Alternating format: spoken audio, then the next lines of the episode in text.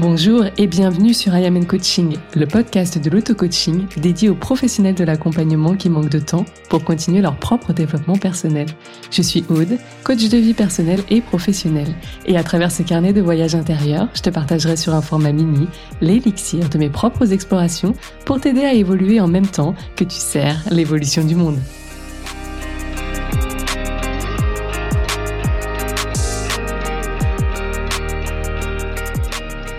Bonjour et bienvenue dans le tout premier épisode du podcast I Am and Coaching. Alors, je ne sais pas comment ça se passe pour vous, mais moi, dans ma pratique de coaching, il n'y a pas une séance qui pourrait s'abstenir de parler de l'ego. Tu sais, ce fameux moment où tu as juste envie de faire une pause pour expliquer à la personne en face de toi, ton client, ton coaché, en quoi eh bien, cette personne est peut-être dans son ego, dans cette situation-là spécifique et surtout lui expliquer une bonne fois pour toutes, eh bien, de quoi on parle quand on évoque l'ego? Ce sujet te parle? Ne perds pas de temps et abonne-toi au podcast pour ne manquer aucun épisode. C'est parti, on démarre.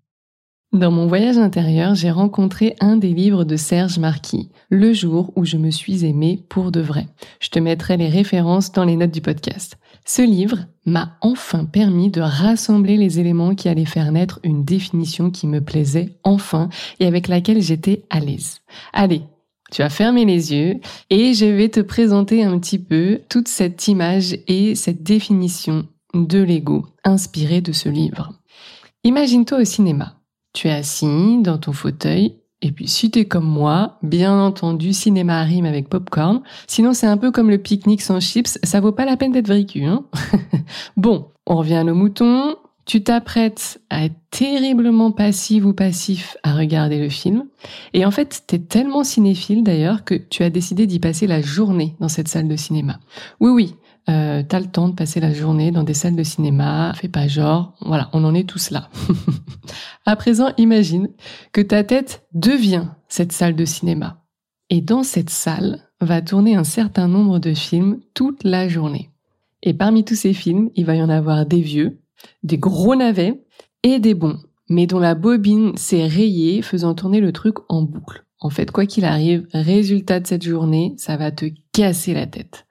L'ego, dans tout ça, bah c'est quand tu vas passer du spectateur avec ses pop-corns inconfortablement installé devant son écran à l'acteur principal d'un de ses films et pas n'importe lequel. Tu vas passer dans le rôle du héros ou de l'héroïne. Tu sais, le fils ou la fille idéale, le père ou la mère parfaite, là où le meilleur ami irremplaçable et surtout pour terminer, bien entendu, l'entrepreneur ou l'entrepreneuse successful. Ce personnage, il va petit à petit élire domicile dans ta tête pour ne plus en ressortir. Eh ben, en fait, l'ego, c'est vraiment ce personnage qui a besoin d'une étiquette, d'une identité, du rôle de sa vie dans un de tes films. C'est ce même ego qui te fait dire des phrases du genre je suis timide, je suis peureuse, je suis le meilleur ou le plus naze, hein, selon comment tu vois les choses, mais il y a toujours ce je suis quelque chose. Autant de casquettes qui viennent simplement créer une fausse identité. Un personnage aux milliers d'identités, comme l'écrit Serge Marquis dans son livre. Un personnage qui peut passer d'une identité à une autre en une seconde pour se protéger de la mort. Parce que oui, le pire ennemi de l'ego, c'est la mort.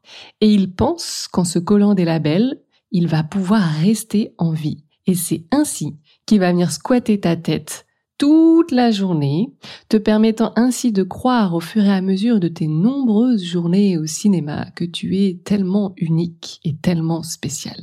Pour faire simple, l'ego, c'est un personnage qui vit de façon complètement fictive dans ta tête, mais auquel toi, tu t'attaches. Alors pourquoi est-ce que tu t'y attaches et pourquoi cela peut devenir un problème? Eh bien c'est ce qu'on verra dans le prochain épisode dans lequel je te donne rendez-vous.